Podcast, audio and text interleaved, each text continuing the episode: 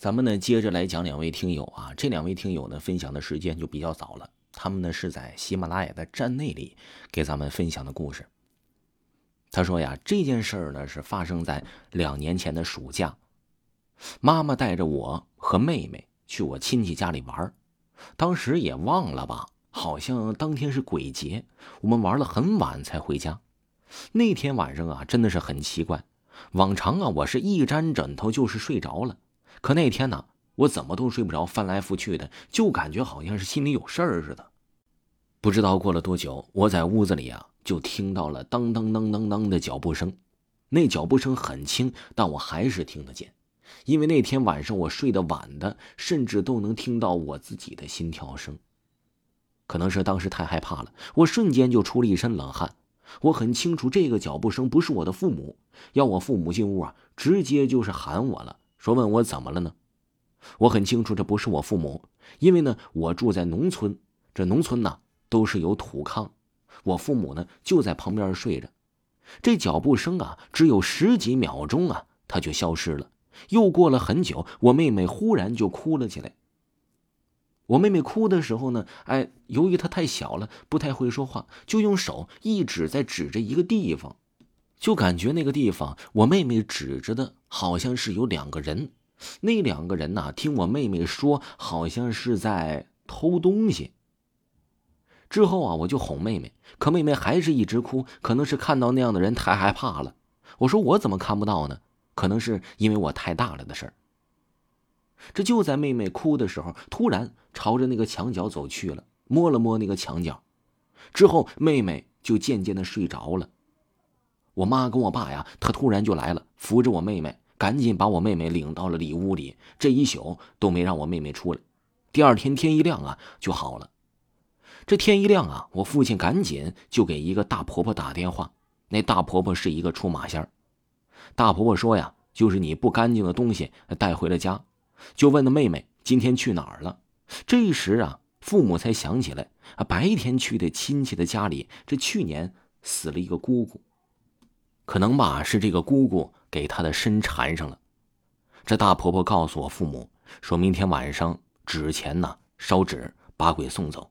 这样我们就熬了一个晚上。这一晚上呢，大婆婆告诉我们，你们可千万不能睡啊，要守在一夜。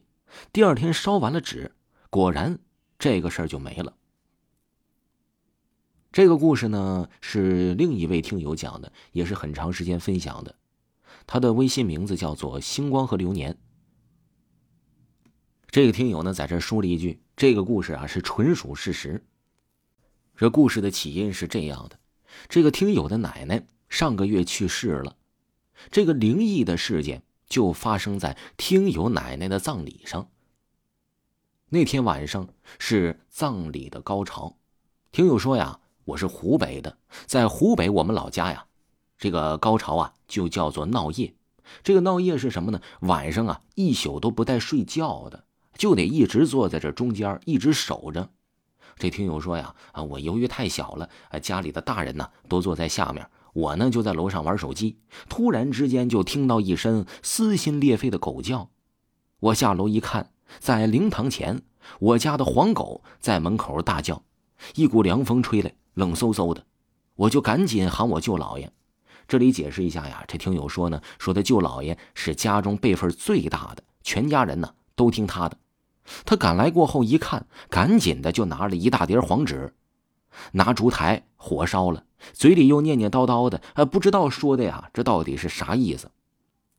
而后呢，又唱了一首奇怪的曲子，说说为什么奇怪呢？又念了一段经，到最后啊，还让全家人围着棺木绕了七圈。在这一天呢，我可看到了我很多是看小说啊、看电视啊，包括在大人耳中啊都没听到和没见到的操作。这操作呀，听友说呀，你是看小说，你是看电视，你完全你也看不到当时的场景，就觉得呀很神奇。之后呢，绕着棺木绕了七圈，完事儿啊，就让我们这一大帮人回去睡觉了。哎，这一觉睡得还挺香的，该说不说。后来才知道。这个听友说呀，是他的奶奶舍不得走，就一直坐在了这个灵堂里，借着动物的身上来表达他不想走的愿望。之后呢，这个动物也就请走了，烧了一些纸，哎，又绕了这个棺材，又走了几圈，果然，哎，这件事就好了。这个听友说呀，这件事在他的心里啊，那是留下了深刻的种子，他从来没有见过那么奇异的事情。听众朋友，听友分享的故事啊，就给您播讲完了。维华在这里呢，先祝各位听友十月一快乐。在十月一过节期间呢，维华还给各位听友呢送了一份礼物，就是咱们今天的新专辑上线了，依然在免费中，正好是在九月三十号上线，名字叫做《鬼嫂》，相信有各位听友听过《鬼话》这本书啊，《鬼嫂》《鬼话》连着出的，喜欢的听友可以点击维华头像进行收听，记住了，不要错过《鬼嫂》这本书，咱们下期再见。